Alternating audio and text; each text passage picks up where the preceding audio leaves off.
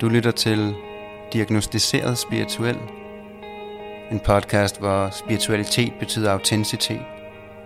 Og hvor vi snakker hudløst ærligt om livet og alt det mellem himmel og jord.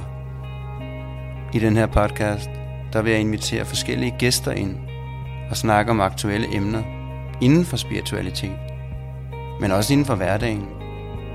Snakke om emner, som kan være hårde at høre om, tunge at høre om, Måske endda emner, som er tabuiseret, men også emner af en mere opløftende karakter. Vi deler historier fra det virkelige liv og snakker om det at være spirituel og hvad det betyder for et menneske, når vi forstår, at vi er en sjæl i en krop og ikke en krop med en sjæl. Mit navn er Bjørn Moral. Jeg er 35 år, og jeg har arbejdet de sidste 17 år med spiritualitet som et erhverv. Men det betyder bestemt ikke, at du finder mig en halv meter svævende over jorden og har fundet alle svarene. Det betyder derimod, at jeg har lært rigtig meget omkring hvem og hvad jeg ikke er, for at blive klar på, hvem og hvad jeg er. I den her podcast, der får du et råt og ærligt indblik i mit liv som klaverjant medie. På godt og ondt. I håb om at skabe større bevidsthed om spiritualitet. Og måske endda større bevidsthed om spiritualiteten i dig. For vi er alle sammen en sjæl i en krop. Hvilket betyder, at vi alle sammen har sanser, der ikke er begrænset af den fysiske verden. Og som kun er begrænset af de ydre påduttede overbevisninger, vi har så hvad sker der, når vi rykker ved de selv samme overbevisninger? Det her er diagnostiseret spirituel. Jeg besøger Iben Vistrup, som har været med i podcasten en gang før, da vi lavede et emne om den validerende forældrerolle. Og øh, det her afsnit, Iben, det glæder jeg mig rigtig meget til at snakke ind i. Men velkommen, fedt du vil komme tilbage. Tak. Tak fordi jeg måtte komme. Ja, selvfølgelig. Vi skal snakke om noget lidt kontroversielt. Øh, også lidt nødvendigt, synes jeg. Øh, vi skal snakke om stoffer, for at sige det groft, men, men psykedeliske stoffer. Og det her med, i min optik, hvor går grænsen mellem at kalde det medicin, og så decideret at kalde det stoffer. Øh, hvor det bliver noget, vi kommer til at bruge til at dulme og flygte fra virkeligheden osv. Altså, det er det, vi skal snakke lidt ind i i dag. Ja. Øh, og grunden til, at det er dig, der sidder her, det er fordi, at vi har vi jo... Øh, vi er jo både kollegaer og venner, der er mig, og vi snakker jo lidt øh, om lidt dybere ting en gang imellem, og jeg ved, at vi begge to har nogle paralleller i form af nogle øh, erfaringer med psykedeliske lærermestre, hvis man kan sige det sådan. Øh, og ja, jeg ved også godt, at det er lidt et tabubelagt emne, men jeg tænker, det er op i tiden at få det belyst, fordi at vi ser det jo meget, der er jo kommet meget evidens for, at det jo netop ja, nu generaliserer det lidt, men at det netop er en medicin, der kan bruges til at udvikle os spirituelt og få indsigt og åbne op og så videre. Men, men det er også en jungle at, at finde ud af, hvad, hvad, hvad for nogle stoffer øh, taler til mig, og hvorfor skal jeg tage dem, og hvordan skal jeg bruge dem, og skal der shamaner ind over, og, og sådan nogle ting. Øhm, jeg har haft en, som jeg ikke har lagt skjul på, en, en en fortid med masser af stoffer, hvor jeg har flygtet fra min spiritualitet og min, mine følelser og så videre, før jeg vidste, øh, kendte til min spiritualitet. Øhm, og der brugte jeg jo netop stoffer, og det var alle mulige stoffer, øh, til at dulme og til at flygte fra virkeligheden. Og det lærte jeg jo også. Det var, det var ligesom ikke det, der er ideen med det. Øh, da jeg ligesom lærte at kigge indad og mærke mig selv sandt, autentisk, sådan hele mig, og tage ansvar for det, så havde jeg ikke det behov længere. Øh, og da jeg blev mødt i, øh, at jeg er sensitivt menneske, og var meget i kontakt med min sjæl, så var det ligesom ikke et behov, det her med at dulme mere. Men det betyder ikke, at jeg stadig, altså jeg har jo stadigvæk nogle gange, øh, som jeg også har delt i podcasten, øh, været ude og få nogle oplevelser øh, rent spirituelt, som for eksempel ayahuasca, som vi kommer til at snakke ind i, jeg er ikke i tvivl om. Øhm, men hvor går grænsen? Øh, det første, der lige kommer til mig her, det er, jeg kommer i tanke om øh, den overgang, jeg, hvor jeg gik fra at tage stoffer for at dulme, til ikke at have det behov længere. Øh, det var ikke sådan fra den ene dag til den anden, men, men det var det næsten. Og en gang, da jeg var de her 18, 19, 19 år, tror jeg, jeg lige fået en lejlighed i København, Øh, og jeg røg stadigvæk lidt has en gang imellem, fordi jeg skulle lige sådan, jeg ved ikke, rebelsk lige finde en overgang med det, men jeg, jeg kan huske, at jeg lå i min seng, og, og havde røget det her has. Øh, når jeg tænker ind i det nu, for jeg kan ikke lide den energi og ryge has, has men, men jeg havde røget det her has, og så ligger jeg i min seng, og lige pludselig så, øh, så kommer der sådan nogle, ja, jeg skal lige sige, altså cannabis er jo et hallucinogen, det er jo egentlig hallucinativt, øh, psykedelisk i en eller anden grad, men det her med decideret at hallucinere på det, det, det er i sin sjældenhed, men det er sådan i den retning. Og det var faktisk det, jeg troede, der skete her, men, men det lærte jeg så senere, at det var det ikke. Men det, det jeg oplevede, det var, at i min seng, som jeg lå i, der som 18-19-årig bjørn på Nørrebro i en lejlighed, det var, at der kom sådan nogle jungletræer op, og de var cirka 10-15 cm høje, der kom flere og flere af dem, og lige så var hele min seng fyldt med de her jungletræer. Og så kunne jeg se sådan en lille bitte mand, der løb rundt med sådan noget armer, og, og med maskingevær og skød omkring sig. Det var helt syret. Øh, jeg, jeg, jeg husker, jeg så det op fra, jeg sad sådan med store øjne og kiggede ned i min seng, den her jungle, og så det også indenfra, og kunne se, at det var simpelthen mig selv, der løb der i en eller anden krig, og løb hen til en bro, og skød fra den her bro ned på noget andet. Og det var meget visuelt, det var meget tydeligt, og jeg tænkte, wow, okay, det, det er altså lige syret nok. Det, jeg kan huske, at jeg ringer til min, min daværende lærer, nu kollega med Mia, og siger, prøv, prøv lige at fortælle mig, hvad der sker jeg havde lige opdaget min spiritualitet, og alt. det var meget overvældende det hele, at sidde og se på den her jungle, hvor jeg både kunne se det indenfra og ovenfra, det var, det var, var lidt voldsomt, og hun, hun som altid bare grinede lidt og rummede mig og, og tunede ind på det og sagde, at jamen, det er simpelthen det med, at sjælen husker energien, øhm, fordi at når vi ser krigsfilm for eksempel i, i fjernsynet uh, and so on, så laver de nogle gange det her slow motion, øh, for at indikere den der høje niveau af adrenalin, hvordan man er sådan en choktilstand, og det, det er ligesom det, de prøver at, at skabe i filmen. Det tænker jeg, mange kan ikke genkende til at have set i krigsfilm. Og det var lidt den samme følelse, hvor det kan være sådan lidt slow motion ros at være i. Og det var det, min sjæl kunne huske, så den ligesom lavede et link mellem de her to liv, hvor jeg ligesom fik en indsigt i det her med at have været i krig på den måde. Og jeg, den dag i dag som bjørn i det her liv, har jeg det også, jeg har lidt svært med, med militær og krig og ødelæggelse og bomber i hovedet på hinanden, det må jeg indrømme, men jeg har også virkelig set det indenfra. Og, og det var et sted, hvor det går over og bliver lidt spirituelt, for det bekræftede mig i noget indsigt omkring tidligere liv, men jeg skal ikke ligge og dulme mig selv med has, det giver fuldstændig mening, men, men, men det begyndte sådan at åbne lidt op for, at man faktisk kan bruge nogle af de her ting, sådan til at få noget indsigt spirituelt, men hvor går grænsen? Hvad tænker du om det, Iben? Nu var det bare en historie, der lige kom til mig her. altså, jeg er jo en, der aldrig nogensinde har taget noget. Jeg er jo helt modsat dig. Ja. Så, og, og det kunne jeg heller ikke finde på øh, den dag i dag. Og når jeg siger noget, så mener jeg netop de øh, stoffer, som, ja, jeg ved ikke, drugs, øh, ja, altså, kokain, kokain og øh, ecstasy og ja. alle de her ting, som netop, som jeg ser det, er noget, man tager for at flygte ja. fra sig selv, for at få et high, for at, at, at ja, et øjeblik dulme eller andet. Væk fra virkeligheden. Ja, og det har aldrig nogensinde tiltalt mig, øh, mest fordi jeg egentlig havde det ganske glimrende, og så også fordi jeg faktisk var bange for, hvad jeg synes, det var super fedt. Ja. Og jeg ved, at jeg ikke er så god til at sige, sige fra eller sige nej, hvis der er noget, jeg synes, der er fedt, så går jeg med det. Så jeg har aldrig, jeg har aldrig nogensinde tur at gøre noget som helst. Øhm, og øhm, jeg tror, når vi taler plantemedicin, som jeg ser det, så har det intet med det at gøre. Så er det for det første naturligt. Det mm. er en, øh, for eksempel ayahuasca. Der er mange af de her forskellige, det er planter, det er, det er rødder, det er forskellige, øh, nu har jeg jo ikke prøvet så meget forskelligt, men øh, og det er jo noget, der gør lige præcis det modsatte. Mm. Og det vil sige, det fjerner, det sætter dig i en, man kan sige, det kan godt være et fast track til en masse timer øh, psykolog, psykolog eller Ja, men man bruger også mere og mere microdosing. Øh, både, ja, både... Det, kan, det kan vi så snakke om bagefter, fordi det, det er noget helt andet. Eller nej, det er ikke noget helt andet. Men det, det jeg vil frem til, det er, at det er jo netop noget, der ligesom river, river dig ind og ser ting, ser dig selv og ser dig selv uden uh, dit ego. Og, og du får ligesom nogle ting lige oppe i, i hovedet, som du måske ikke tør kigge på. Og det er også derfor, der er mange, der ikke tør gå ind i, i den verden, fordi det er en helt, helt anden verden.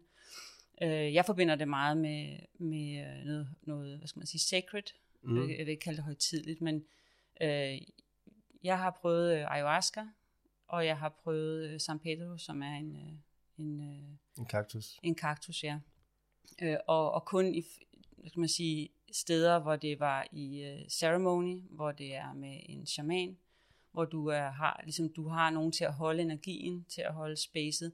Så, så det er ikke noget, man tager for at blive øh, høj, eller for at have det fedt. Mm. Faktisk er det ikke en, øh, en speciel behagelig oplevelse for mange mennesker, fordi ofte så kommer du ind i noget, du måske ikke har tur kigge ind i, og ting, du ikke ved, der er der. Øh, du kaster op. Der, altså, det er ikke noget, man tager for sjov. Nej, altså jeg havde jo også en tur på min øh, lidt øh, e- ekstreme tur til Peru, har jeg lyst til at sige. Øh, og, og jeg kan godt genkende det her med, at det er sacred, og det er smukt. Det var meget smukt. Jeg følte mig også passet på, men jeg var sindssygt bange. Ja, øhm. og det var jeg slet ikke, fordi jeg havde en anden indgangsvinkel. Jeg havde fået, altså man siger jo, at du, at du, bliver, øh, du bliver kaldet til de her sacred plants, og det vil sige, at du får jo en eller anden form for, for øh, drag, du bliver mm. draget mod det, og så begyndte jeg at øh, hvad skal man sige, research en hel masse, jeg har læst en hel masse, set en masse, hørt en masse. Øhm, så jeg vidste, ligesom, jeg havde ligesom besluttet, øh, det er det, jeg skal nu. Ja, altså det, jeg vidste faktisk ikke det her med, at man decideret bliver kaldet, øh, men jeg kan genkende det, fordi det blev jeg også. Øh, ayahuasca kaldt på mig i 10 år. Men på grund af min fortid, hvor jeg eksperimenterede meget med stoffer. Klart, ja. Jeg, jeg var super bange for det, og, og noget af det, jeg eksperimenterede med alt. Altså lige ud over heroin, så tror jeg ikke, der var det store, jeg ikke eksperimenterede med som teenager. Og psykedeliske ting også, som LSD øh, og svampe. Og, og det er, svampe for eksempel, det, det er noget af det smukkeste og fedeste, jeg nogensinde har prøvet i mit liv. Men det er også noget af det værste, jeg nogensinde har prøvet i mit liv. Ja. Øh, for det kan jo gå begge veje. Og, og, og noget, jeg oplevede, det var, at jeg var on my own og, og, og det var enormt skræmmende. Og det, at det var skræmmende, var også skræmmende. Altså, så frygten du var on your own at du ikke havde, øh, der var ikke, men, der men, var ikke nogen, der støttede dig? Eller jo, jo, jo altså, men, men, vi sad jo i nogle grupper, der vi gjorde okay. de her ting, ikke? Og der har også været nogle gange, hvor det har været virkelig fedt, og så har der været en, der har fået et bad trip, og så er det bare sagt, dik, dik, dik, dik, dik, så havde alle det, fordi alle steder den samme energi, så, så det var virkelig tungt. Men on my own, altså, det siger jeg, fordi at da jeg prøvede ayahuasca, der kom ayahuasca til mig og guidede mig. Jamen, det det, jeg ville komme til, det var, at, øh, at de her sacred plants, øhm, og der skal man selvfølgelig tro på de ting, men det er jo, øh, øh, hvad skal man sige, spirits. Ja. Og det vil sige, ayahuasca, det er jo, man kalder hende grandmother. Mm. Øhm, San Pedro, det er en maskulin energi i stedet for. Øh, det er en hjerteåbnende mm. energi. Faderen. Det er faderen. Der er også nogen, der så siger, øh, hvis man taler med shamanerne, at øh, svampe, øh, det, er, øh, det, er ligesom, det er ligesom børn. Og det er derfor, jeg må sige, hvis du forestiller dig, at uh, Mother Ayahuasca tager dig i hånden og fører dig igennem nogle ting, og også nogle af de hårde ting, så er du støttet, du er, uh, mm. du er, uh, du er med hende, og, uh, og hun ved, hvad du skal se, og hvad du ikke skal se. Uh, hvis du er med, med et lille barn, så uh, kan det godt gå ud af hver eneste tangent, der kan, der kan være. Mm. Og det kan sagtens være super fedt, som du siger. Jeg ja. har ikke prøvet det, og jeg tænker heller ikke, at jeg skal. Det skal jeg heller ikke. Men, men det giver meget god mening, Øh, og, hver, og hver af dem har så øh, forskellig energi, hvor ayahuascaen har den her, øh, som ofte er mere hallucinerende. Mm. Og, øh, er meget mere, altså ja. det er svampe jo i forvejen, men... men... Og, og ayahuasca giver en meget øh, sådan, øh, du skal ofte øh, bruge måneder på at integrere det bagefter med at forstå, hvad er det egentlig, altså du får en masse indsigter, men du skal samtidig ligesom integrere det i dit hverdagsliv, og det kan godt nogle gange være svært mm. helt at forstå hvor min oplevelse med San Pedro øhm, var meget mere netop maskulin. Det var mere direkte. Den var mere blid faktisk, men den var mere direkte i, at det er det, det her i dit liv, der skal ske. Ja.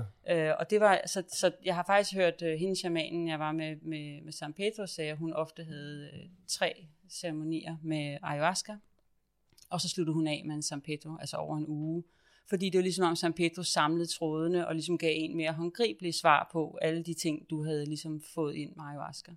Ja, øhm, jeg har ikke prøvet San Pedro, men det giver meget fint, men jeg har hørt meget om det. Jeg har også ja. hørt folk beskrive det som om, at det er hjerte, og det er grounding, det er og hjerte, det er kanal ja. op til sådan ja. en, en balance. Og det er ikke visualiserende, er meget, det kan godt være det, men det er ikke særlig tit, det er meget øh, i følelserne. Øhm, så så øh, det er noget andet, og, og måske mere en blid. Det er tit der, man starter, fordi ayahuasca kan godt være en, en hård tur. Ja, jeg, du havde en, en hård tur. Jeg havde en vanvittig hård tur, og også nogle dage efter snakkede jeg faktisk med nogle, nogle unge knægte ja, derovre i Cusco i Peru, øh, hvor de snakkede om San Pedro. Altså, det, det tør jeg simpelthen ikke.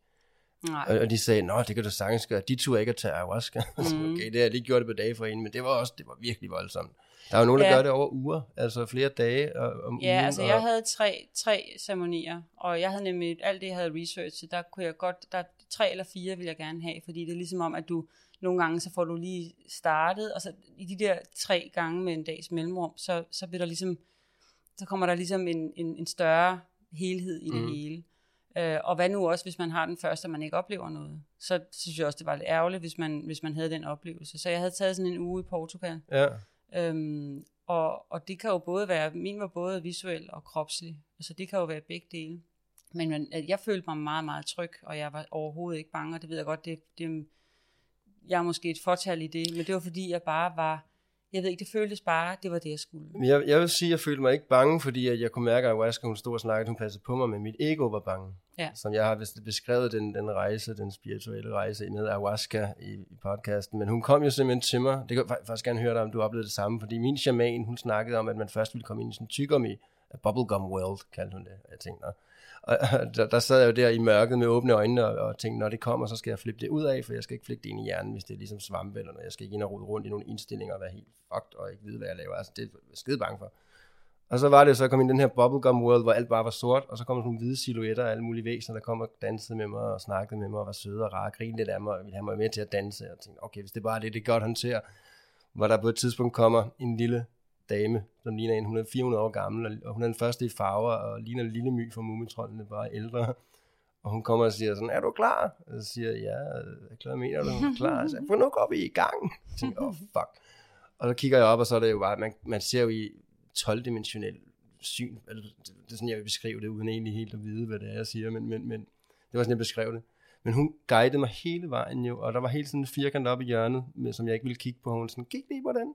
Altså, det er min frygt, det er min frygt for at blive psykotisk af det her. Sådan, lad os tage den ned, siger hun. Sådan, det vil jeg ikke. Og hun sådan, zoomer den ud og siger, det er bare dit ego, der prøver at passe på dig. Øh, der er ikke noget i det. Og lægger den væk igen. Og under hele forløbet, der kunne jeg lige pege på den en gang mm. imellem, sådan, lad os tage den ned. Nej, jeg vil ikke tage den ned. Altså i al min research, der, øh, der er jeg ikke kommet frem til nogen, der er blevet psykotisk af det. Hvem de var det i forvejen. Ja, ja, men det var bare en frygt, jeg havde. Ja, og, ja, og det kom ja, jo netop af bad trip, jeg huskede fra teenage-tid, mm, når jeg legede med præcis. de ting. Det er ikke sådan, sådan, wow, er det det, jeg er ude i? Og det men, var det jo slet ikke. Man siger jo også, at du skal, øh, hvis, hvis man går ind med den her frygt, eller ikke har lyst til at give slip, hvilket de fleste jo vil gå ind med, mm. altså, fordi man, man, man er bange for, hvad der vil ske, så får man en hårdere ride. Mm. Hvor hvis man går ind med tillid, så, øh, så og, og igen, det er forskelligt fra alle. Men jeg vil sige, jeg gik, ind, jeg gik ind med tillid. Jeg, jeg, hun har kaldt på mig i 10 år, mm. og jeg vidste godt, det skulle ske. Jeg var ikke lige regnet med, at det var en, en, en, en, en farlig situation, hvor jeg stod over i Peru. Øh, nej, nej, nej. Mulige, det havde jeg ikke lige, lige regnet med, men, men, men jeg var i tillid. Øh,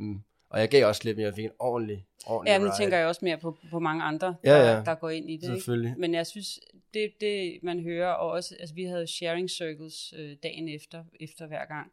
Øh, og det er, selvfølgelig er der nogle, nogle genganger, eller nogle ting, som folk øh, ofte får ud af det. Men ellers har alle en fuldstændig forskellig måde at, at opleve det på.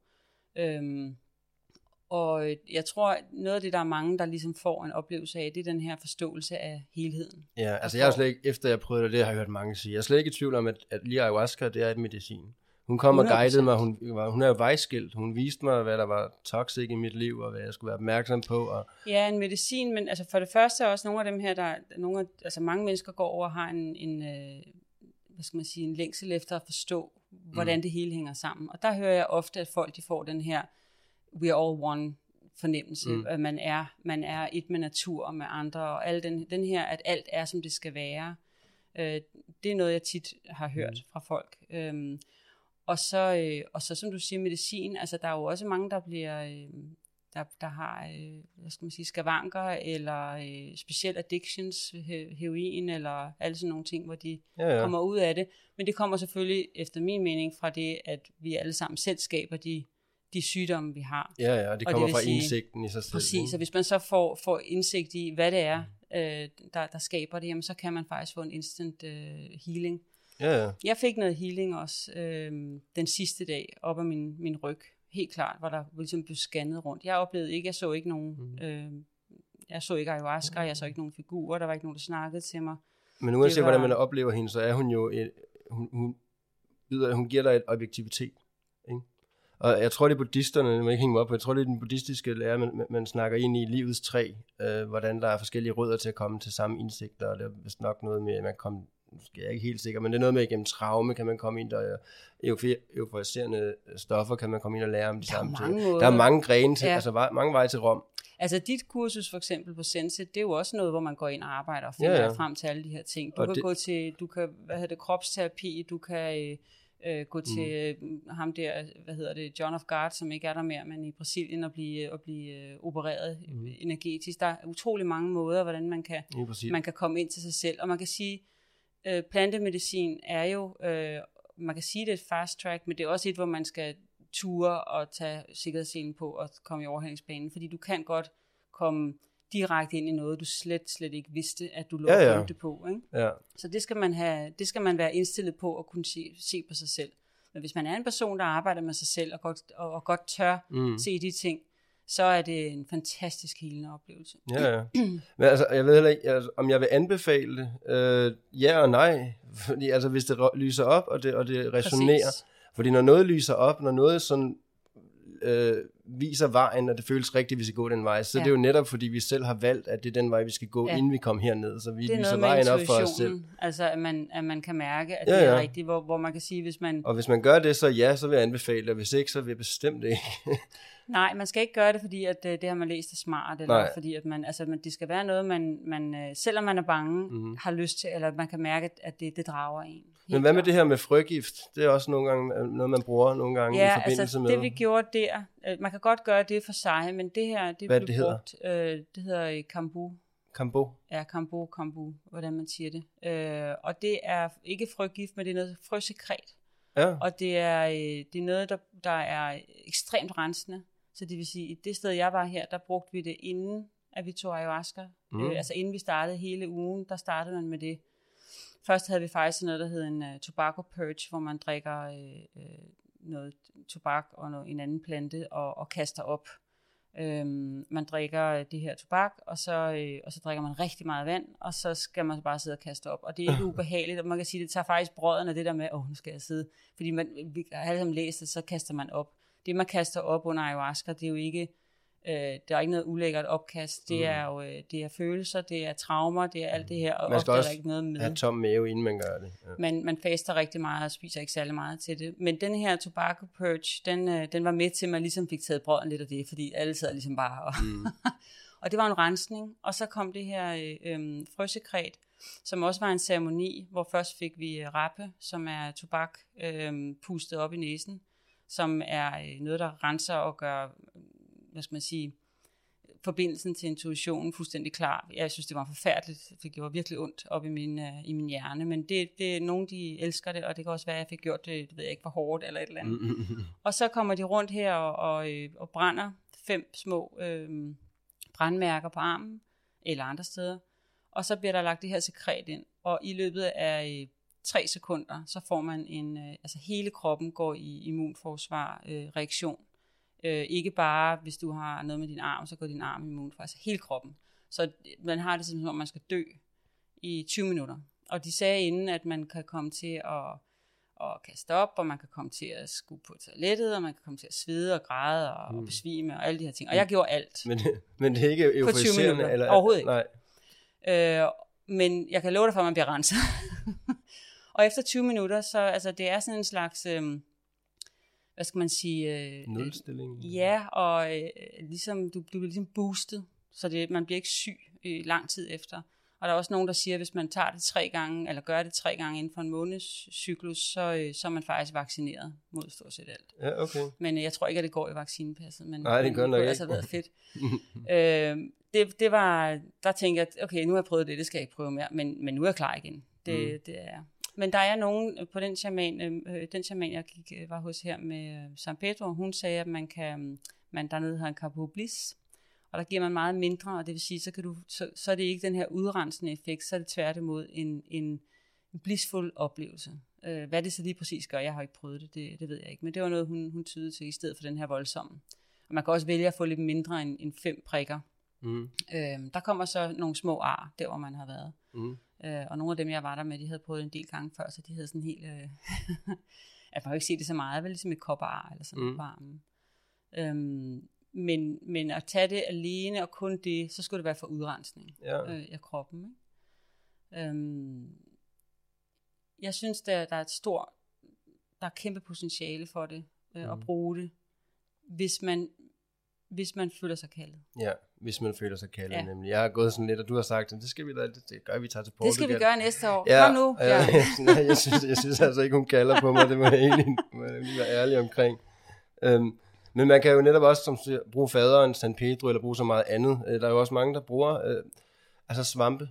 Bruger det, um, hvad er det hende der, Gwyneth Paltrow, tror jeg, der har et program også på, jeg kan ikke huske, ja. hvor det bliver sendt, hvor, hvor de også har et afsnit, hvor de tager ud øh, med shamaner og, og bruger Præcis. svampe. Og det, og det er jo nok sådan nogle svampe, der hedder golden teachers, dem kender jeg mm. til. Øh, hvor de får jo super meget indsigt, fordi de bruger det rigtigt. Øh, så ja. det kan man helt Men sikkert også, som du siger, microdosing. Øhm, der, hvor jeg tog øh, San Pedro, det var i Sverige, der, øh, hun, hun lavede også microdosing med San Pedro. Og det vil sige, den, den man kan sige, når du, når du tager sådan en, vi tog det over to dage, øh, og der får du virkelig åbnet op, og nogen var, helt, altså var virkelig deres følelser. Øh, jeg, fik, jeg var ikke så meget, øh, jeg var ikke så dybt påvirket som nogle af de andre, men jeg fik så en masse øh, man sige, svar eller indsigter, som ikke, der er ikke nogen, der kom og fortalte mig noget i øret, men det var ligesom, at pludselig var sådan, ah, det er det, jeg skal gøre, det er der, jeg skal hen. Øh, følelser af klarhed. Og klarhed. Øh, og der, der var der så nogen, hun så efterfølgende har hun fulgt op på os alle sammen, øh, og, og der sagde hun så, at hun microdosede nogle af dem hvor man ligesom konstant har et, et åbent hjerte. Man kan, man kan føle det i hjertet. Du kan føle den her øh, energiarbejde, øh, og man er, øh, man er meget kærlig og meget, øh, ja, meget åben. Øh, og det der jo de fleste af os har, har brug for, at, øh, at holde vores, åben, vores hjerte åben, fordi vi altid beskytter os mod, mod alting. Ja, det får mig faktisk til at, at, at tænke på noget, jeg egentlig havde glemt. Men, øh, for nogle år tilbage, der blev jeg introduceret for nogle øh, svampe, som ikke er visuelle, som netop skulle gå ind og arbejde med hjerne, hjerteenergien. Og det fik jeg jo så, hvis nok, eller det gjorde jeg sagt ja til, øh, selvom jeg havde sagt, at jeg skal aldrig tage svampe igen med, med min fortid i mente, men, men det gjorde jeg her, og det var heller ikke visuelt, og hver gang der kom noget frygt op, så kunne jeg bare høre og mærke den her, den her energi, den her bevidsthed, og jeg har dig, der er ikke noget at bange for, og jeg kunne mærke, den pulserede i mit hjerte, ja. og den åbnede også op i min hjerteblokering, det, det, det var faktisk ret smukt. Ja, du, kan, du bliver pludselig mere, øh, altså man kan sige, mange af de ting, vi, vi gør i vores hverdag, hvor vi lukker vores hjerte, det gør jo mm. også, at vi, at, vi, at vi er i vores ego meget mere, og så, og så følger vi ikke den rigtige vej. Mm. Så jeg synes, øhm, hjerteåbning var i hvert fald noget, jeg gerne vil. Jeg vil gerne prøve San Pedro igen. Jeg var også godt på ayahuasca igen, men lige nu trækker San Pedro mere. Øhm, og, så, og så nævnte hun en, en, en anden en, som jeg så har kigget ind i, som så skulle være the great grandfather of them all, der hedder Iboga ja. som jeg ikke har prøvet, der skal, man, der skal man i hvert fald være klar, fordi det er noget, der foregår over flere dage. Det samme trip. Wow. Og hvor ayahuasca har den der, øh, jeg synes det var enormt øh, interessant, fordi man, man, man, du kan jo se, hvor du sidder, og du er i det rum. Så det er jo ikke fordi, at du pludselig er et andet sted. Du er i det rum, du iagtager dig selv, mm. have de her oplevelser, du kan høre de andre, du er der. Med Iboga, der, øh, der er man ikke der. Der er man inde i oplevelsen, der er man inde i tidligere liv, man er inde i, den, i det traume, man skal bearbejde osv. Mm, der vil jeg næsten sige, at jeg var i min ayahuasca-oplevelse. Okay. Jeg var så meget inde i det, så, så... Det kan også være, at du har været en, altså man kan sige, der er jo også forskel på at gøre det, øh, hvor man gør det henne, og hvad man får, og om der, hvor hård øh, oplevelsen er osv. Jeg synes, det sted, jeg havde fundet, øh, det var en perus, peruansk mm. shaman, øh, men det var lidt mere, man sige, europæisk, forstået på den måde, at den musik, der også bliver spillet, det var meget øh, også øh, chanting musik fra Indien, og det er det var ikke kun de her, øh, øh, hvad den hedder, øh, den sang, de synger. Øh, øh, ah, det kan jeg ikke huske nu. Øh, der i Sydamerika, i de oprindelige steder, der, der, der synger de med trommer, og, og der er ikke musik på den måde. Men op, oprindeligt er det jo også øh, faktisk sådan, at det kun er shamanen, der tager ayahuascaen. Mm og så simpelthen kanalisere Ja, det, sådan er det oprindeligt. Og det er jo, og det er jo ændret. Det er shamanen er jo, man kan sige, det, det der sker, det er jo, at shamanen tager øh, også, men et lettere dose, mm. de hjælper, der er, er også, fordi så er du inde i energien. Ja. Men han holder energien, og fordi der, vi alle sammen er åbne. Og der, der vil jeg sige, og det er ikke for at, at, at dømme nogen eller lave rigtig forkert, jeg deler bare min egen erfaring. Øh, jeg har undersøgt lidt i hvad man siger, de miljøer og så videre, for det har også det har været interessant, og, og når man finder, når jeg har fundet en, en, en renhjertet, højt vibrerende shaman, så det er noget af det mest vanvittigt fantastiske energi at være i, ja. og wow. Jeg har også fundet, at der er mange, der påtager sig et label af at være shaman, som egentlig bare er en flugt fra deres Præcis. stofmisbrug. Dem har jeg også mødt rigtig mange ja. af. Jeg, og, sådan, der, og der vil jo være brødende karl, man vil sige, inden for alt. Men, men jeg lærte, at jeg skulle være opmærksom på, hvad, at man skal for helt menneske? klart mærke efter. Og hvis du giver dig ja. selv hen fuldstændig med sjæl og hjerte, krop og sjæl og mind og så videre, så skal det også være en, du trykker ved, en, der, der vibrerer højt. Ikke? Så, så, det vil jeg bare lige mærke ind i, øh, at man skal være opmærksom på at mærke vigtigt, at man finder et sted. Jeg har altså fundet, jeg har været heldig begge gange. Jamen, jeg har også været heldig. Um, og der tror jeg, jeg har hørt nogle gange også, altså Sydamerika kan man sige, er den mere autentiske oplevelse. Um, ja, men, men det, det er også blevet lidt kommercielt derovre, øh, ja, nogle men, steder det kan også nogle gange være, har jeg hørt, en mere hård oplevelse, fordi de er lidt mere lige på hårde, de her øh, shamaner. Ja. Kom så, nu er det bare, og du ligger ligesom ude i junglen, øh, uden, øh, mm. her var det sådan lidt glamping, ikke? Altså det var meget enkelt, jeg havde, men jeg havde mit eget telt, der havde en mm. dyne, jeg kunne lukke, og du ved sådan, ikke? Altså, øh, så der er sådan lidt forskellige niveauer, hvor man kan, hvor man kan kaste sig ud i det. Ja, men der er også det fortalt en af de shamaner, jeg snakkede med om, at der var desværre også, øhm, der var mange, der stødte sådan den visuelle rejse og så videre. Så var der var en del hændelser med, med shamaner, eller måske en shamaner, øh, som simpelthen havde blandet andre øh, planter i. Jeg kan ikke huske navnene på dem længere, men, men for at fremme den, den ja. psykedeliske oplevelse, og der hvor det faktisk går hen og bliver ret ja, farligt. det skal det øhm, nemlig ikke, ja. ja. det skal det Ham her, han havde, altså den måde, man får det ind i Europa, er, at der, der kommer en masse ind i, i Holland, og, og øh, det meste af det er blandet i forvejen af nogle shamaner i Sydamerika. Mm ham her, han købte så, fordi han selv kunne finde ud af at gøre det, så købte han sit eget, fordi han sagde, at han vidste ikke, hvad for en energi, der var i mm. fra den shaman, der havde blandet det. Og der var så forskellige, fordi hver gang, at de laver en stor portion, så er der, så er der en forskellig energi i det. Og han gjorde simpelthen det, at når han skulle give os alle sammen, så mærkede han ind, og så, og så hældte han op, hvor meget eller hvor lidt vi skulle have, og hvad for nogle flasker. Det var fint. Øh, så det var meget øh, personaliseret på den måde. Øhm, og, og den her, den her sacredness, det var helt fantastisk. Altså, der er jo meditation, og der er jo dyb, dyb kærlighed imellem de mennesker, man sidder og deler den her oplevelse med. Så, det, så for mig er det jo overhovedet ikke noget med drugs at gøre. Men nej, jeg synes nej. det er sjovt, fordi jeg er ikke en type, som folk forbinder med, altså du var i hvert fald bag over i stolen, da jeg sagde til dig, at jeg, at jeg skulle ned og lave at tage ayahuasca, så what? Det har jeg aldrig, aldrig set komme. Men jeg synes også, det er sjovt at, at være åben omkring det, fordi mm. der er ikke noget, øh, øh, der er ikke noget afhængighed i det. Nej, det er der, der ikke, og der er jo altså, rigtig mange studier, der netop, netop, altså der er jo evidens for, at, at det simpelthen kan virke mod PTSD, angst ja, og traume, og alle de, altså det er der jo ja. evidens for. Der er et, øh, et og, og, og der er ikke nogen, der bliver afhængig af den øh, dybde, du skal ind og arbejde med, fordi det er nemlig at gå ind og arbejde med sig selv, ligesom man gør hos, hos dig, øh, øh, mm. eller i andre, ja, øh, der arbejder med sig selv, men på en anden måde. Ja. Og øh, Ja, altså jeg, jeg synes, det ligesom at folk tager på et stillhedsretreat også, så kan man sige, man kan bare være stille derhjemme. Mm. Ja, men gør man det? Nej. Ja, nej. Så nogle gange er det rart at have de, de rammer øh, ja. og den container til at blive, blive holdt i. Og det her silent retreat, det er også noget, der er på min bucket list, det skal jeg i hvert fald også. Men man, ja. kan, jo også, man kan jo også rejse øh, psykedelisk på breathwork. Ja. Det er en ting, jeg, som både du og jeg har noget modstand på, har vi snakket ja. om, øh, fordi det er så irriterende at trække vejret. Ja. Men jeg har prøvet, jeg har prøvet at være med på en enkelt øh, af sådan en rejse der. Mm. Og, og det var helt sikkert, at der sker noget der også. Der får du nemlig ja. aktiveret nogle af de samme Og det kalder, ting. det kalder rigtig meget på mig. Ja. Øh, det, det, det skal jeg virkelig også ud af have, det er vildt, hvad der, hvad der sker i kroppen, mm. øhm, og, i, ja, og i hovedet. Over og det, det skulle være ret psykedelisk oplevelse, ja. selvom der du ikke kan, er altså, du aktiverer DMT i Ja, øh, ja lige præcis. Det siger ja. han også. Ham, ham, ja, den indiske guru, tror jeg, alle kender til. Man har set på Instagram. Han er Tak super guru. skøn. Altså, han sidder der ja. så varm hjertet. Han, han kommer med guldkorn, ikke? Der var, jeg så bare på Instagram, han sad og fortalte om, at hvor han var blevet spurgt om, hvordan han altid så så stoned ud. Han, han ligner altid en, der har røget en kæmpe joint, og han siger, jamen jeg er også altid påvirket, siger han. Altså, jeg, jeg finder bare de stoffer frem ind i mig, vi har alle sammen ind, og så booster jeg dem. Det må man nemlig gerne, og så griner han lidt og tænker, wow. Det, men der er jo ikke, og, og det er jo også det, folk kan sige, men det kan du bare gøre derhjemme. Ja, ja, det kan man sagtens. Man kan, altså, du kan jo sagtens sidde herhjemme, og så opnå enlightenment. Ja, ja. Det er der nogen, der har gjort. Men de fleste af os skal have lidt hjælp. Ja. Øh, og, og jeg synes i hvert fald, det har været... Øh, en stor hjælp at komme ind i sådan et område, hvor man ligesom mm. sidder og har, og har den støtte, og også fra andre, der, der er søgende. Altså de samtaler, man kan have med folk, man ikke kender, og som man aldrig snakker med igen bagefter, øh, øh, fordi mm. man pludselig samler som noget om, om interessen i at kigge indad. Ja, ja lige præcis. Og det her, den her med San Pedro, den begynder også at resonere lidt. Jeg har gået med den i noget siden nogle år og tænkt, hvad er det egentlig? Jeg kan godt mærke, at der er et eller andet der. Jeg havde faktisk en af mine venner, han gav mig i fødselsdagsgave en kæmpe stor San Pedro kaktus. og jeg fik den, tænkte jeg, det skal jeg ikke.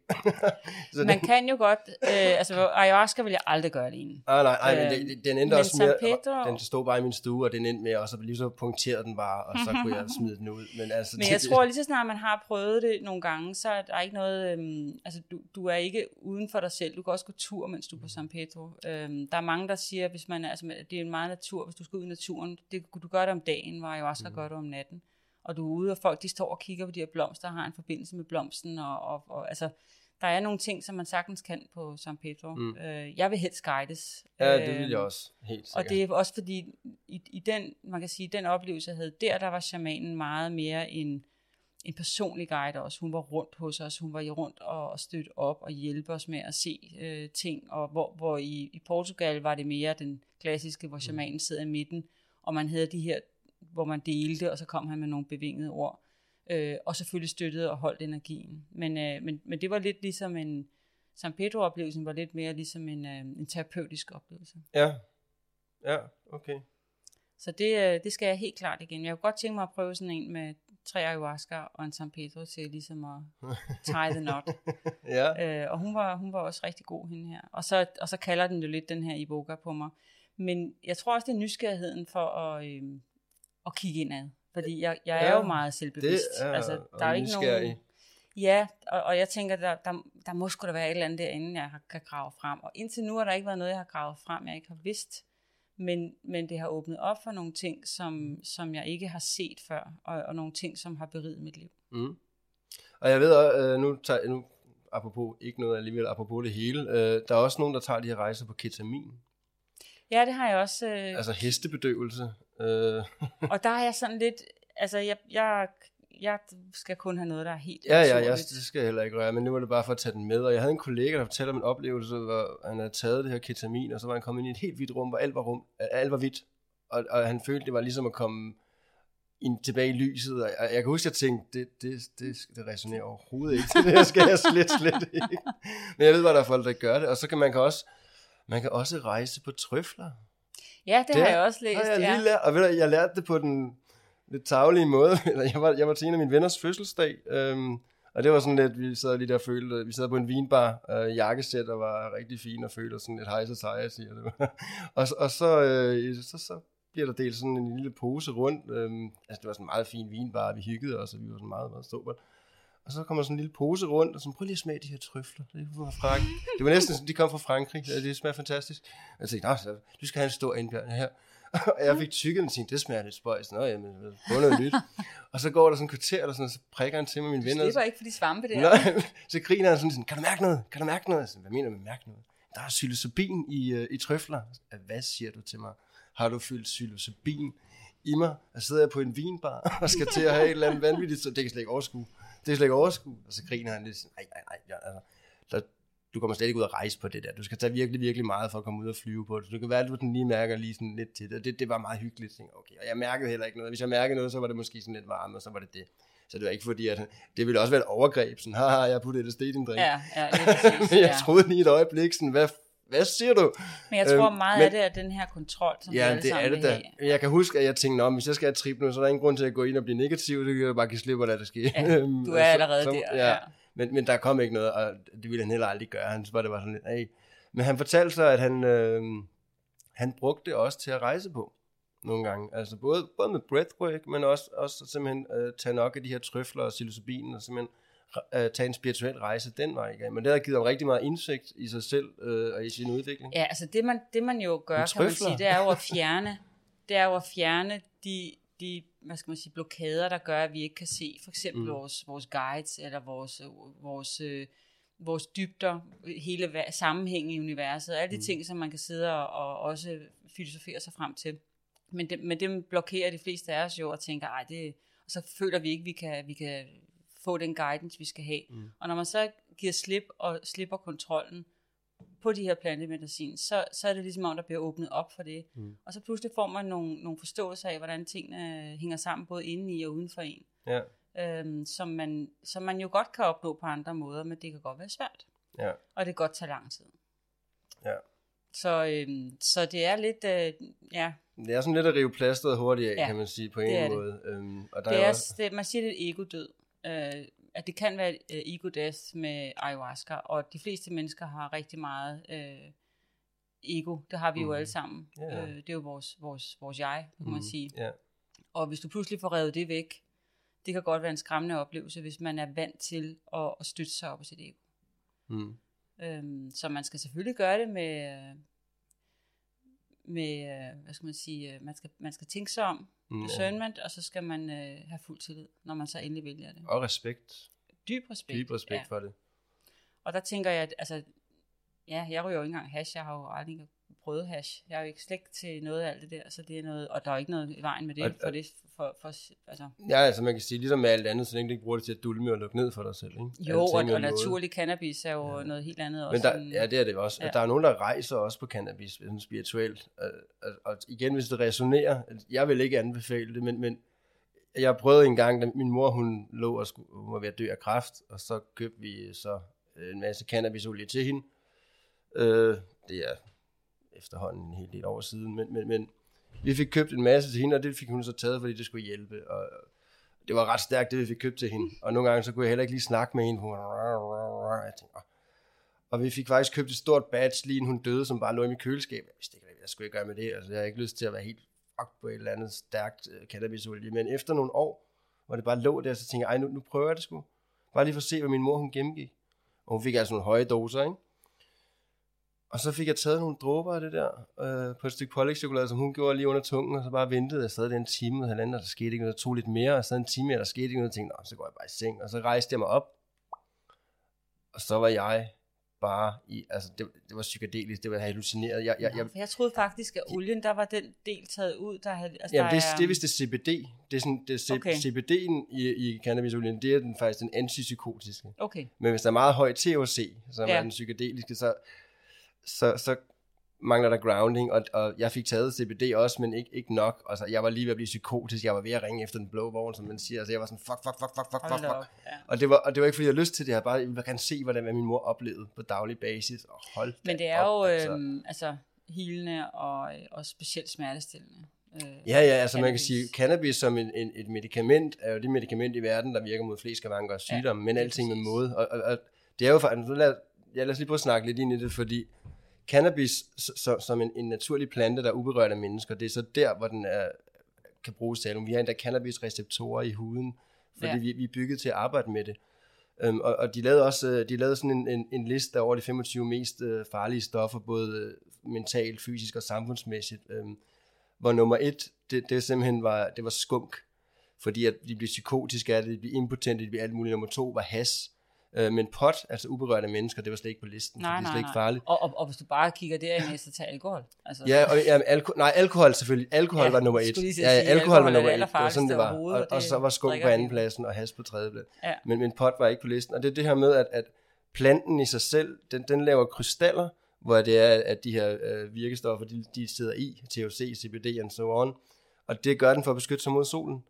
Men hvis du så tager den indenfor i et drivhus, eller giver den UV-lys, så den laver unaturligt mange krystaller for at beskytte sig, og samtidig giver den kunstgødning, altså gødning, med, ja. øh, så bliver det lige pludselig en plante, som går fra at være en, en øl til at være en, pla- en flaske absint.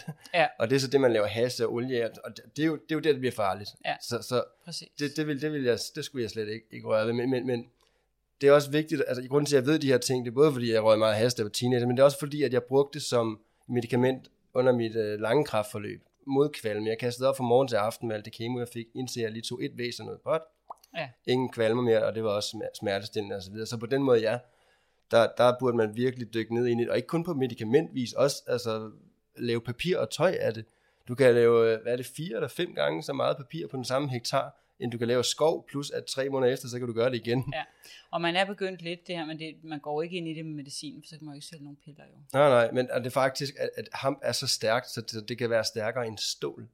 Ja. Altså det, men nej, det går man ikke ind i, for det kan man ikke sælge. Man kan ikke tage patent på planten Præcis. på den måde. Så, så, så, det siger lidt sig selv. Men ja, som et medicament, så, så, så er cannabis noget, vi burde forske i. Men, men alting med måde. Ja. Så så længe det er naturligt og uberørt af mennesker, så ja, så, så vil jeg også sige, det, det, det kan jeg sgu godt stå indenfor. Ja. Men, men lige så snart det bliver bare noget hjemmelavet has med lidt hårfarve i og et eller andet, og jeg ved ikke, gødning, det, det skal jeg slet ikke have noget i. Og det er fint, hvis man gør det, men jeg, jeg, kan, ikke jeg, være i, jeg kan ikke engang være i nærheden. Altså jeg får simpelthen mit hoved, Jamen, det gør, jeg er så påvirket, ja. så jeg, altså, om det så er energimæssigt eller hvad, men jeg bliver fuldstændig drænet. Jeg kan slet ikke være i det kan, rum med, det kan jeg heller ikke. Og jeg kan heller ikke forstå, hvordan jeg kunne sidde der som teenager og bare ryge og bare den ryge, ene nej. efter den anden. Jeg kan slet ikke, altså nu, er, hvis jeg sidder i nærheden af en, der ryger sådan noget has, så bliver jeg ja. uh, lidt stram i hovedet faktisk. Ja. Jeg kan slet ikke være i mig selv. Og det er ikke for at sidde og dømme det, for der er ikke noget galt i, hvis nej, det resonerer, nej, men jeg har selv gjort det rigtig meget, men i dag kan jeg slet ikke. Jeg har, jeg har simpelthen en, en THC-tolerance som en baby. det er rigtigt. Jamen, det var det, jeg også har så. men ja, ja. Det, man kan bruge det også til at rejse på, hvis det skulle resonere. Altså, ja. Der er jo nemlig ikke noget rigtigt forkert, så længe det føles rigtigt inde i os. Ja. Øh, så der er en Hvad er det nu? Det. Jeg har en, en ven, der har taget bufo. Det er frø, ikke? Bufo? Ja. Altså, jeg kender noget, der hedder frø, der hedder American Wood Rose. Det prøvede jeg også en gang, hvor man knuser de her frø, lægger dem i vand, 24 timer, drikker Nej, vandet. det her, det mener jeg er en frø. Altså, Nå, ja, okay, okay, frø, frø, frø. Ja, okay. det er en frø. Og det er noget, man, og det, og det er jo også sådan en, en, noget, man rejser på. Det er ja. sydamerikaner, så det er klart, det gør man mere naturligt der. Men også ceremoni. Alt ja. det her er ceremoni. Der er jo ikke nogen, der af de her ting, der... Jo, altså, det var noget af det, der er mest sindssygt, jeg hørte her. Der er nogen, der har begyndt at og sælge ayahuasca til uh, recreation, altså så man tog det, mens man var til fest. Ja, ja det, og det er jo også det der med, og, og, og så ryge DMT også, er også blevet, ja, altså bruge som et fest drug, party drug. Jeg ikke være på ayahuasca, Ej, mens jeg var til fest. godt nok heller ikke, der er du vant, nej. Men jeg havde en, øh, en fuldstændig magisk oplevelse, alle tre øh, gange. Og mm. øh, første gang var meget øh, visuelt og meget øh, utrolig smukt. Øhm, anden gang var kun kropsligt der så jeg stort set ikke noget, men havde simpelthen de vildeste fornemmelser i min krop, og, og, og, og den tredje gang var en eksplosion af begge dele. Øh, og så er det jo det, man skal ind og finde ud af, hvad er det, jeg skulle have ud af det her, udover det var super fedt. Øh, der var nogle, nogle, nogle ligesom beskeder, jeg fik ud af det, og, øh, og nogle, nogle læringer, som jeg så har brugt nogle måneder på, og det er først nu, jeg faktisk sådan rigtig har forstået, hvad det var, at jeg fik der. Mm. Øhm, og, og det er jo spændende at høre alle andres oplevelser, fordi nogen var jo nogen så jo ligesom dig, altså rent faktisk ting. Der var en, han, han så en, en slange, der kom op øh, og sagde, Nå, er du klar? Og så pegede den op, og så var der en lille sadel om på, så skulle han op på den her, den her sadel og komme med.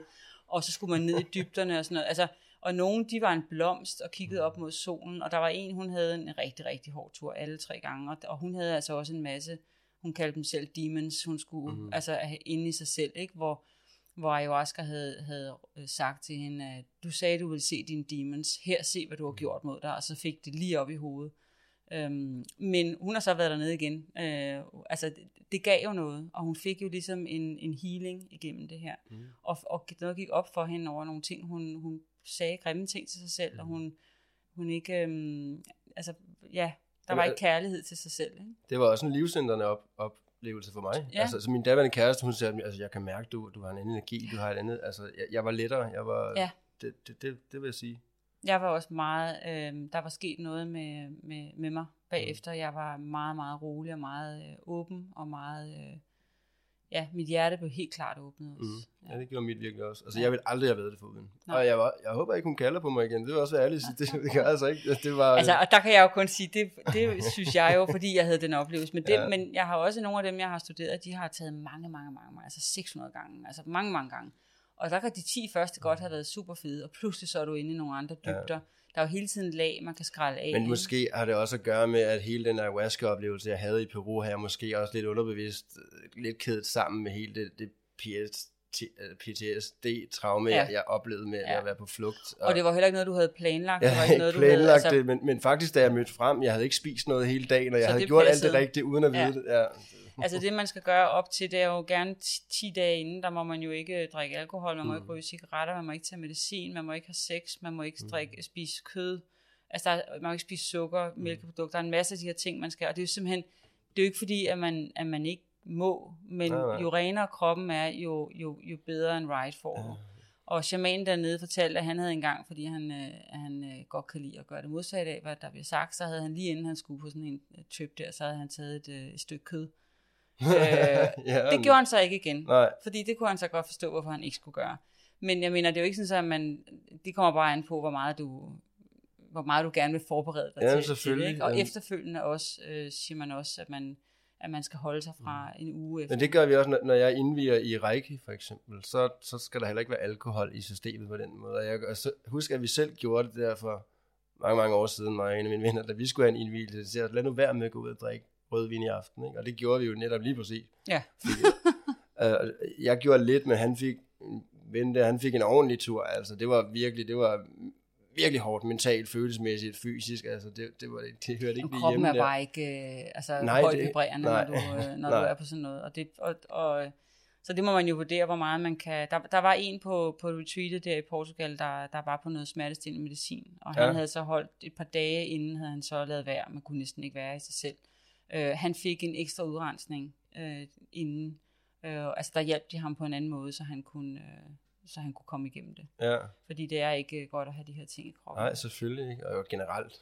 ja, ja, ja. og faktisk så fra, fra den gang, og det var sidste sommer, øh, jeg har simpelthen ikke lyst til alkohol. Det er meget, meget lidt alkohol, jeg drikker. Det er som om, at jeg kan ikke, øh, jeg kan ikke rumme det. Nej. På en eller anden måde, det er meget mærkeligt. Det, min krop, den er, ja, blevet afvendet. jeg kommer til at tænke på den der film Lucy, har du set den? Nej. Oh, nå, okay, hun får taget nogle, hun skal, de skal smule nogle drugs, hvor de sådan syrer det ind i hende, og så går der hul på det. De der drugs gør, at man kan bruge mere og mere af hjernen. Så hun bruger 20%, 30%, 40% af hjernen, okay. og så videre. Øhm, og da hun så kommer op på de her 30% af hjernen, eller 40% af hjernen, så kan hun få alle mulige evner, hvor hun kommer i kontakt med alle steder. Så drikker hun en lille smule champagne, og så går hendes krop helt i, altså hun begynder at ændre form, og hun kan slet ikke, øh, fordi det er bare gift, og hun kan slet ikke drikke ja, champagne mere. Det er det. Øh, så, så det hænger jo nok sammen. Ja. Øhm, og øh, personligt drikker jeg også mindre og mindre alkohol. Øh, selvom jeg elsker at gå ud og drikke en øl og give lidt slip og være lidt, hey, det synes jeg er fantastisk, men selv alkoholsdelen er mindre og mindre tiltalende for mig. Ja, den ja. trækker ikke rigtigt på en eller anden måde. Ikke på samme måde. Nej, det vil jeg give dig ret i nu. Og noget andet, nu, nu nævnte jeg lige før, for jeg troede, du sagde frø, du mente så frø. Jeg mente en frø. Men kender du de der American Wood Rose frø, nej, jeg snakkede om? Okay, nej. der er forskellige Wood Rose frø, men det er nemlig også en, man kan rejse på. Der var en butik på Nørrebro engang for mange år siden, der nemlig solgte lovlige stoffer, øh, plantestoffer, ja. øh, og det, jeg kan huske blandt andet noget, noget canna, det skulle være naturens coke. Okay. Og det prøvede vi også, og det var sådan en eller anden smuldret plante, som skulle virkelig, og jeg, jeg, jeg købte en milde udgave, jeg synes ikke, jeg kunne mærke noget, det ved jeg ikke, men det kan man åbenbart også. Men de der American Wood Rose der, vi, vi knuste de der frø, med en lille smule vand over natten, stod det 24 timer, og så var der sådan noget mosegrønt vand, som smagte forfærdeligt. Og, og så fik man også bare kvalme og skulle kaste op. Om, det var virkelig ubehageligt, nærmest som en udrensning, og så kom det psykedeliske ligesom ind over. Jeg var ret ung, da jeg prøvede det her, men, men det er helt sikkert også noget, man kan, man kan tage en rejse på. Og der er som sagt en jungle, der er rigtig, rigtig meget, og man skal bare tage, hvad der resonerer, ja. hvis man skal den vej overhovedet. Og som du også siger, altså det her med, at der er en shaman eller noget, det er jo også noget med, hvis man får, hvis man får åbnet op i nogle ting, mm. øhm, som man ikke selv ved, hvordan man skal enten afslutte eller lukke, eller ligesom få, få healet, mm. så, kan det, så kan det jo godt være noget, der man, man render rundt og, og har ja. problemer med efterfølgende. Altså, og hvis det, vi ser det som en terapi, så skal der være en til at samle Der skal op. være en, en terapeut, og det er jo ligesom øh, igen hos Sensit, hvor, man, øh, hvor, hvor, hvor hvis man kommer ud i noget, hvor man virkelig har noget gennembrud og sådan noget, så er, der, så er det jo, du er der til at samle en op, mm. for at man ligesom får lukket det igen. Og det, og det skal man også være. Ja. Altså, øh, det her med bare at tune ind på det, det er det, det her, der, ja, ja. der gennemgår, og så lader den være der og åbne et sår, og så skader man jo mere, end man gavner. Man skal Jamen samle også, hvis du igen. pludselig finder, der er jo folk, der, der, der pludselig ser ting, der er sket ja, ja, for dem som børn, altså, som det er de har meget, undertrykt, ikke? og som de pludselig, det er jo kæmpe traume, der bliver altså, aktiveret. Seksuelle overgreb er meget normalt, at man først øh, husker det, eller begynder at mærke ind i det som altså plus 35 år. Ja, og hvis man så er på sådan en ayahuasca-tur, og man lige får stillet det lige ja. op i hovedet, øh, så, er det, så er det så vigtigt, at der er en til at, at hjælpe en ja, på den anden side. Ikke? Selvfølgelig. Så det tror jeg bare, at man skal være, at man skal være opmærksom på. Mm. Men ellers så tror jeg, at frygt, det er det, der er, jamen det er det jo med alt. Frygt yeah. er det, der, der er vores værste fjende. Selvfølgelig. Vi har jo, et, hvis vi koger det ned, vi har kærlighed og frygt at arbejde med hernede på jorden. Så, så selvfølgelig. Men, men, men det er mere og mere op i tiden at bruge øh, psykedeliske substanser til at få noget indsigt og, ja. og så videre. Så det, det er også derfor, vi tager det her emne op. Og det kunne vi sidde og snakke om hele aftenen og natten, tror jeg. jeg synes, det er mega fedt, men, men jeg tror også, vi er nødt til at stille og roligt lukke ned. Men sådan her afslutningsvis i dem, er der noget, som du øh, føler, vi har glemt, udelukket, eller noget, du lige vil tale ind i, eller er vi ved at være hele vejen omkring? Jeg synes, vi er meget. Jeg har jo ikke voldsomt meget erfaring, ja. så jeg, jeg sidder jo kun og taler ud fra selvfølgelig den, det, jeg har prøvet, men også alt den research, jeg har lavet. Ja, selvfølgelig. Men du har øhm, lavet meget research. Det er også derfor, du sidder her, ja, og du har også noget erfaring. jeg kaster mig ikke bare ud i ting uden at... Og, men, men allervigtigst, så, så kaster jeg mig ikke ud i noget, jeg ikke kan mærke. Men så det er også en af grundene til, at, at... Præcis. Og du sidder her i dag, som du selv sagde, da jeg hørte første gang, du var nede og tage ayahuasca i Portugal, sådan, wow, dig. Og det er også lidt derfor, du sidder her, fordi at du repræsenterer ligesom, hvad kan man sige, øh, alle så, så, så øh, der er ikke nogen... De almindelige mennesker. ja, og der, det, vil jeg ikke, det vil jeg alligevel ikke sætte Jamen, jeg har aldrig været særlig vild. Altså, jeg, nej, nej, så jeg har aldrig nej. prøvet nogle af alle de her, øh, og, og jeg synes stadig ikke, at jeg, jeg, jeg er blevet mere, men, men det her med at kaste sig ud i den her, jeg synes, øh, ja, det ved jeg ikke, jeg kunne bare mærke det, og jeg tror, det er virkelig, virkelig vigtigt, at det er, den, det, er det, der styrer det, og ikke alt muligt andet. Ja, selvfølgelig. At det er intuitionen, ikke? Helt enig. Så, øhm, så ja, jeg synes, vi er kommet meget godt rundt om, ja, om, hvad vi ved. Og så kan der jo være, der er en masse mennesker, der sidder derude og siger, det er ikke rigtigt, og det har jeg prøvet anderledes. Og det er så fint, så fint. Ja. øh, vi kan jo kun, vi kan kun tage kun, ud fra vores eget. Lige præcis. Øh, ja. Så måske vi får lov at inspirere lidt, og hvis ikke, så er det også okay. Ja, lige øhm, præcis. Men, men mega fedt, Iben. Tusind tak, fordi du gad at komme ind igen og, og snakke om det her emne. Det har været super, super godt. Så, øh, vi må se, om jeg tør en eller anden dag komme ind og fortælle om min Iboga-oplevelse. ja, det tænkte jeg faktisk også på. Altså, hvis du kommer tilbage her et eller andet, så kan vi en eller anden vild oplevelse med det. Så vil vi gerne høre om det. Men øh, for nu, det var super godt. Øh, det er jeg glad for, at du tog dig tid til. Så tak for det, Iben. Selv tak. Okay. Det her er diagnostiseret spirituelt. Jeg håber, at du føler, at du kan tage nogle ting med videre herfra. Og måske endda føler dig lidt inspireret om ikke andet, så håber jeg, at du har følt, at det har været underholdende at lytte med. Og jeg vil rigtig gerne takke dig for at have brugt din tid på at finde ind på den her podcast. Og skulle du føle, at den har givet dig noget positivt, så vil jeg blive meget glad, hvis du vil dele det med familie og venner, og gerne i dit netværk, og eventuelt skrive mig en anmeldelse. Om ikke andet, så håber jeg, at du vil lytte med i næste afsnit, når vi igen går i luften med et emne, der har brug for at se dagens lys. Tak fordi du lyttede med.